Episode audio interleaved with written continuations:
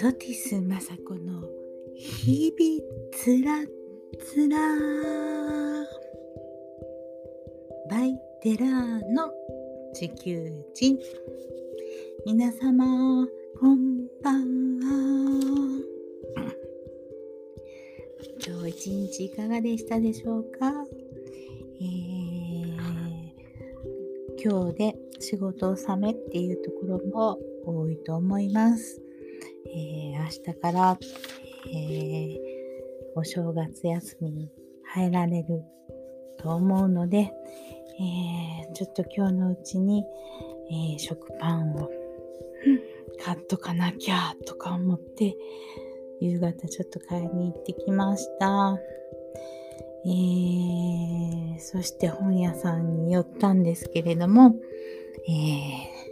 ブックサーフィン。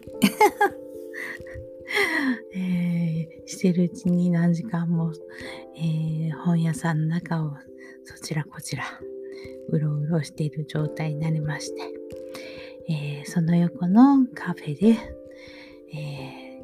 買った本をゆっくり読んだりしてる時間っていうのが大好きです。え今日はちょっと夕食も兼ねてそのカフェの、えデミグラスオムライスを食べてきました。えー、オムライスの中は、えー、ケチャップご飯、えー、鶏肉を細かく刻んだのを炒めて、えー、ケチャップご飯にしているんですけれども、えー、昔私が小さい頃、えー、大阪の谷町の商店街の路地入ったところにいたので、えー、隣があの食堂だったんですよね。そのおじさんがいつも、えー、ケチャップご飯を、えー、炒めてる姿がいつも浮かんできます。そしたら、えー、その頃過ごしていた街っていうのを、えー、あ懐かしいなと思ってまた蘇ってきました、えー、悲しい時も苦しい時も全部あ受け入れてくれるような街で、うん、まあ下町ですよね。うんえー、ちょうどあの大阪城と、えー、心斎橋の真ん中ぐらいにある町なんですけれども、そこは空襲で、えー、免れまして、昔ながらの街並みが広がってるんですね。えー、長屋がずっとあって、細い路地でどんどんつながっているんですけれども、うん、あ親に怒られて泣きながら外にいてても、あ隣のおばあさんや、えー、そのまた隣のお兄ちゃんが、あの、連れて帰ってくれるとか、えーえー、悲しいことがあっても、えー、お迎えのお家へ入って、おじいちゃんおばあちゃんと一緒にお菓子を食べながら、あテレビ見てるとか、えー、町ぐるみで育てていただいたなって思います。えー、そういうあつながりのある町、うん、人々っていうのがとっても大切な今ではない大切なことだなと思います。えー、今や、えー、時代が経てだんだんあの孤立化分断されて孤立化していきますよねしてきてますよね。あそしたらうんどうしても孤独ですからねうん誰とお話しすることもないわけでうん誰かに救われるってこともないわけでそしたらもうどんどん免疫力も低下しますし、うん、被害妄想ももう溢れますよね頭の中でね。でついにはあもうこんな状況になったのはあいつが悪いんだあの上司が悪いんだとか多責化っていうんですかね他人のせいにしてしまってそれがどんどんどんどん膨らむとそれその物語がでその人の中で出来上がってしまうわけですよね。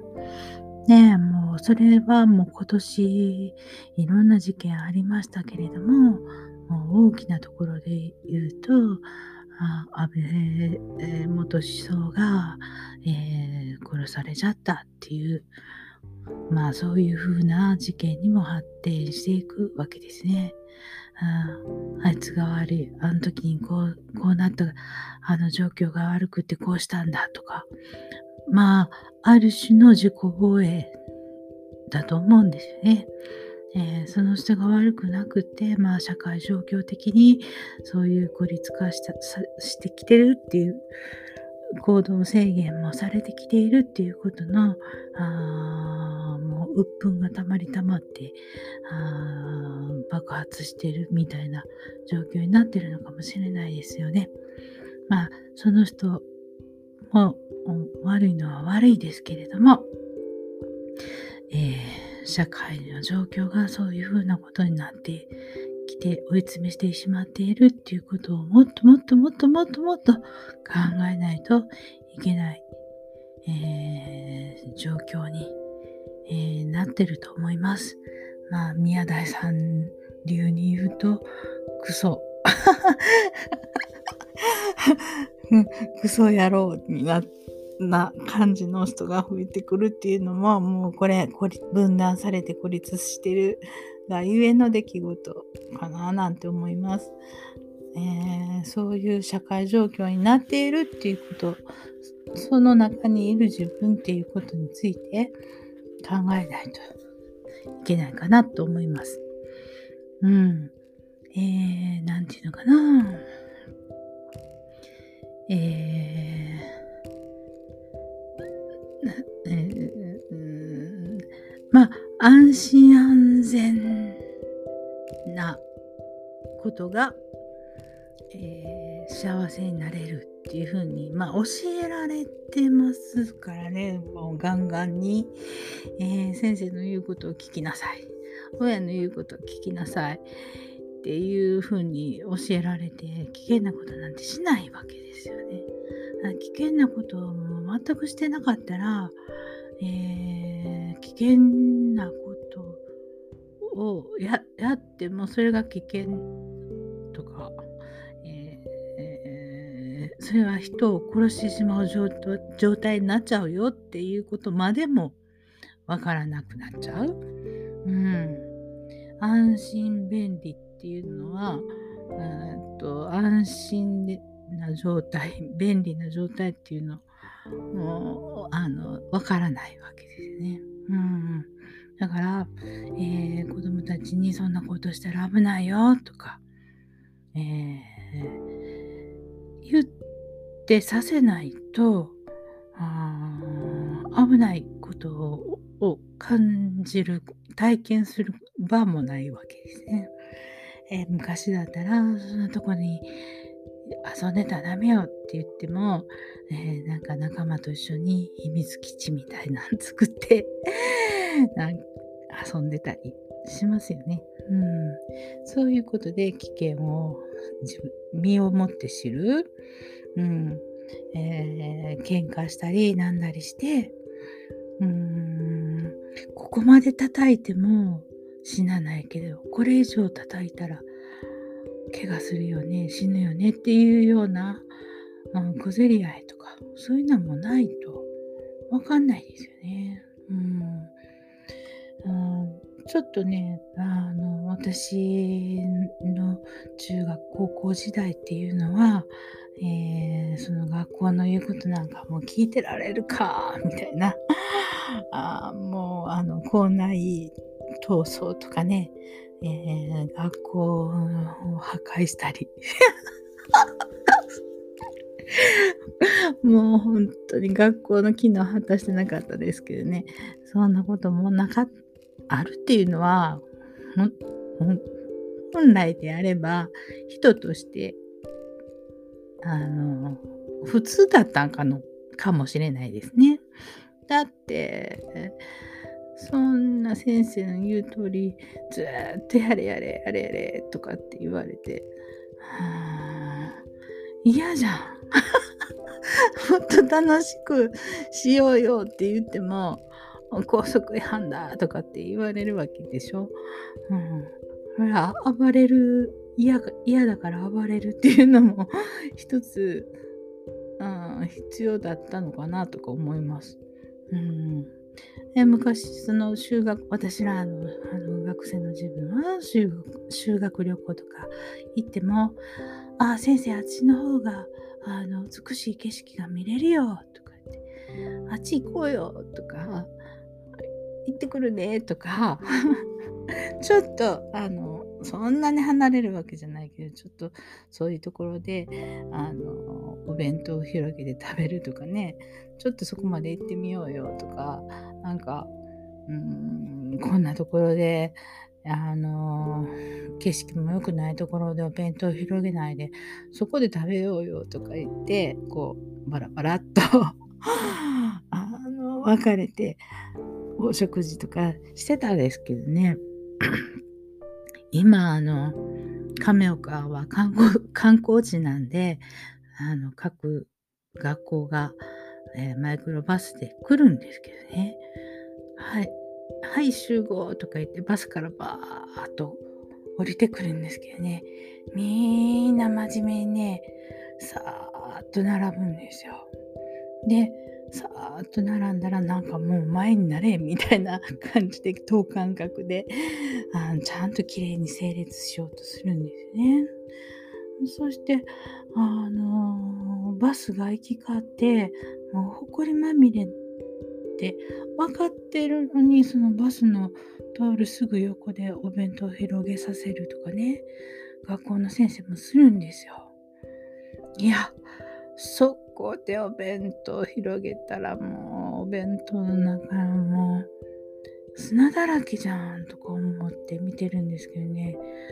言われた通りそこで広げるんですよね。あと5メートルほどちょっとずれたら川も見れて景色もいいのになんでそこにその5メートルがいけないんだろうとかね。あ先生そこよりあそこがいいよっていう子も一人もいないっていう。なんかそれ見ててね大丈夫かなって。大丈夫か。大丈夫かなって思っちゃいます。うん。いいのか悪いのか。大丈夫なのかなこの人たちとか思う。うん、これから人生生きていくのに。あこの状況の中でなんか一番素敵なところがもう見つけられないようなその頭、うん、意識の狭さっていうのかな、うん、そんなことをちょっと寂しちょっとそれは寂しすぎるんじゃないかなとか思ったりします。うん。えーお弁当もねさっさと駆け込むんじゃなくてなんか楽しみながらお食事したいですよね。なんかそういう細かな一つ一つについてうん自分で考えて自分で行動できるような、まあ、小学生とかで話し方がないですけどね中学高校にもなって そういうことも言えない学校の生活なのかなとか思ってなんかずっと眺めるんですよ。うん。でまああのー、何？自分まあその学校だったら学校の規律とかっていうのを守るとかまあ社会に至れば法律を守るとか、うん、うん、っていうことはまあその、えー、集団をうん維持するためにはどうしても必要なことですけれどもそれは法は法で、えー、明日法律が変わるかもしれないんですよね。昔だったら、えー、戦争の間は天皇様が一番だ、えー、っていうことを一生懸命教えられていたわけですけれどグリヒー戦争が終わったらいや民主主義だとか言い出すわけなんですよね、え、そうやってコロコロ変わっていくのが法律なのですよね明日だから法律が法律はどんどん変わっていくので明日もまたゴロッと変えればまた明日からの生活が変わっちゃうわけですよね。あえーまあ今まで60年生きてきてあ自分はそれを見てきているのでそういうことも言えるんですけれどもそういうとらわれた、えー、その場所の中にあるルールとかっていうことだけでの生活をしていたら、うん、ものすごく偏りが出た、できた意識になっていくなって思います。えー、だから、えー、仲間、気の受ける仲間っていうのを作って、えー、まあ、パートナーとか、そういう、えー、気の許せるような友達で空間を場所を作る、うん、居場所を作る、えそこは法律も何も関係ない、え、安心した仲間の中で法とは関係ない、えー、ことをする。ちょっと法律には触れるかもしれない。けれどもあのそこのあの大きな中じゃなく小さな中ではお互いにそれは許し合っていけるいこうねっていう中でちょっと違うことをするみたいなことはとっても必要かなとか思います。昔だったらそのそういうことがあ日本各地各地にお祭りとかでねあったわけですよ。えー、ぶね今日はブレーコーダーとか言ってあ今日はいいよとかね いうバーがあったんですね。ねそこで、えー、いろんな年齢の人がその祭りに寄り合って、えー、その文化の伝承っていうことが行わ行われていたわけですね。でそこにあ作法とか、えー、生きる姿勢とかああああいうおじさんみたいになりたいとか見本とかお手本とかこう憧れるような人がいたり、うん、そういうことが人がいたんですね。でそこで自分があのそういうことを見てまあ啓蒙になるんですよねそういうあの団体にそういう濃い人がいるっていうことはねあああいう人になってみたいとか思える人がいたりするわけですね。だからもう孤立の中ではそういうことがないわけですからね。うん、いいことしてても悪いことしててもそれはいいいいいいことやねとかそれはあの間違ってるでしょとかそれはやったらあかんやろとかねそうやって言ってもらえる人がいるっていうのはとっても大事な場なんですよね。で私はその現場っていうのが大好きなんでついつい現場に行きたい派なんですけれどもあのその場にいないとあの感じられないこととか ありますのでね、えー、その場にいたらその人そこにいる人たちは同じ世界の中でえー、同じ考え同じような考え感じることも同じように考え感じるっていうことであ私はその場所っていう場所にいるっていうことがあのいつも楽しいんですよね。うん、あそれはもう小さい頃にそのご近所の人とあ付き合ってたっていうこともあるのかもしれないですけれどもね。で本当にその希薄になったその現在の人のお付き合いっていうのはなんか寂しい。寂しいし、えー、そこから何か得れるものっていうものはだんだん薄くなってきてますよね。うん。まあそういう、まあ一例仕込んで言うと、和を感じ、和の働きを失っていくわけなんですね。和っていうのかな、そのみんなのことのを考える。みんなの中の自分っていうものを考えるって、えー、自分だけのことを考える自分の損得っていうのは大事なんですけれども自分だけのことを考える損得っていうのは狭さを感じますよね。うん、全体の中の損得を考えて自分が動くっていう分の損得っていうにはなんか大きく大きく物が物事が動いていくそんな感じがしますよね。うんえー、だから、えー、今日もファルコン9が上がりました。スターリンクの、えー、と衛星をまた打ち上げました。えー、イーロン・マスクはスペース X でそれをやっていますけれども、そのスペース X の場っていうのは、もうみんながもう絶対このロケット打ち上げさせて、えー、1段目は戻してっていうこと。で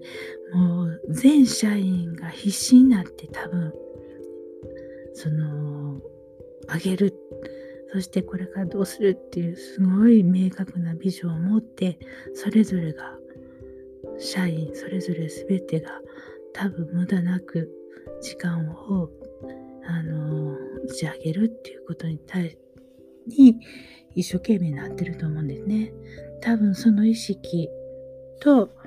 今度ツイッター社を買収して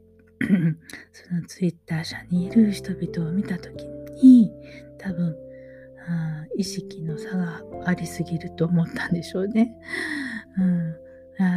必要ないって思う人も多分だからたくさんいたんでしょう。うん、もうそれはもうツイッター社も買収されてイーロン・マスクにがあの代表になったわけですからいきなりその社長が変わってあ社長の意識がもう全然違うわけなんであもう仕方がないと言っちゃ仕方がないしそのスペース X のみんなと比べてしまうっていうのを多分比べてると思うんですけれども意識の差っていうものを感じてると思うんですけれどもそれ仕方がないですよね。まあ限りあるその予算の中でよりよくしようと思った時にはやっぱり君は必要ないなって思う人もたくさんそれはもう仕方がないですよね。雇われてる身なので。うん。うん、それでもう一生懸命やるっていう人だけがいてほしいわけですからね。うん、何もしてない人に、えー、お金払ってる場合じゃないですよね、会社もね。うん、私もそんなに余裕がないので、あそれは無理です。うんえー、ちょっと、あの、それは、ちょっとあの違うお仕事についていただけませんかって言っちゃいますよね。うん、まあ当然と言っちゃ当然、うん、全体の中の自分っていう、うん、ことを考えた損得っていうことですよね。うん、まあだから、えー、もうすごいズレが、えー、今の社会システムの中には、うんズレの幅が多すぎる幅が揺れ幅っていうのかな？があの大きいんだと思います。うん、もう前向きにやってる人はもうガーッとこうあの触れてますし、えー、この会社にいたらいいんだってあの時間さえあの過ぎたらあの、お金が入るわけで、そこにいたらいいんだって思う人の、この、えー、開き、意識の差っていうもの、まあ、昔からあるんだと思うんですけれども、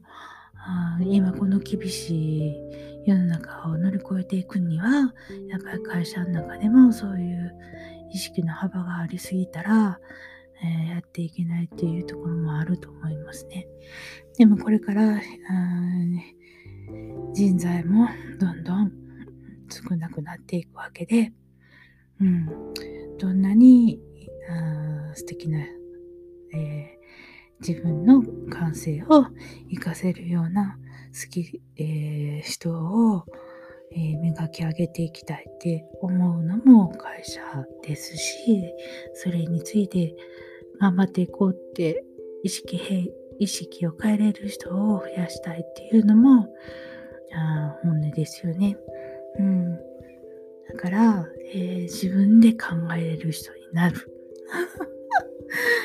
今の社会状況がどういう状況で今は自分はどういうところにいるんだっていうことをあしっかり把握できるような人になれるっていうそのためにもその会社でなくってあの昨日置ける仲間っていうのが友達とかパートナーとかいるっていうことがとても大事なのかもしれないですね。そういう、えー、法の外で 遊べるような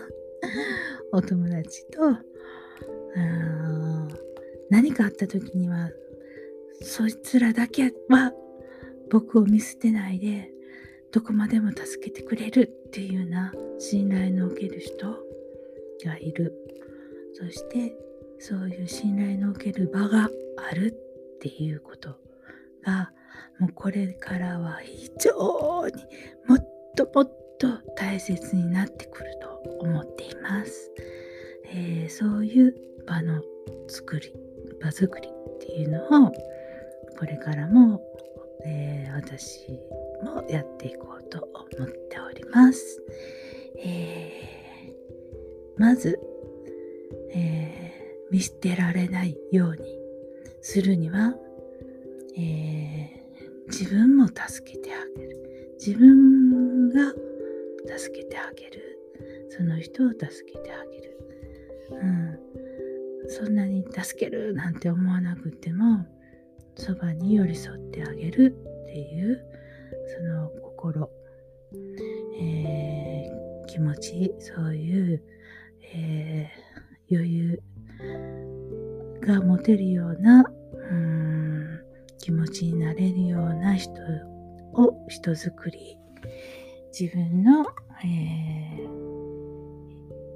持っているものを活かせるような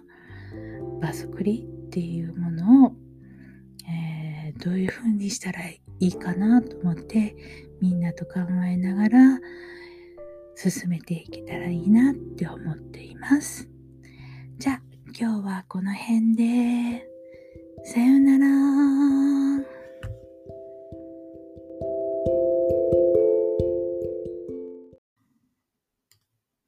はい。今日はこんなところで終わります。この放送であなたに何かひらめきがあると嬉しいな。そして何かしらひらめきがあったら、そちらこちらフォローしていただければもっと嬉しいです。素敵な日々になりますようにお祈りしていますね。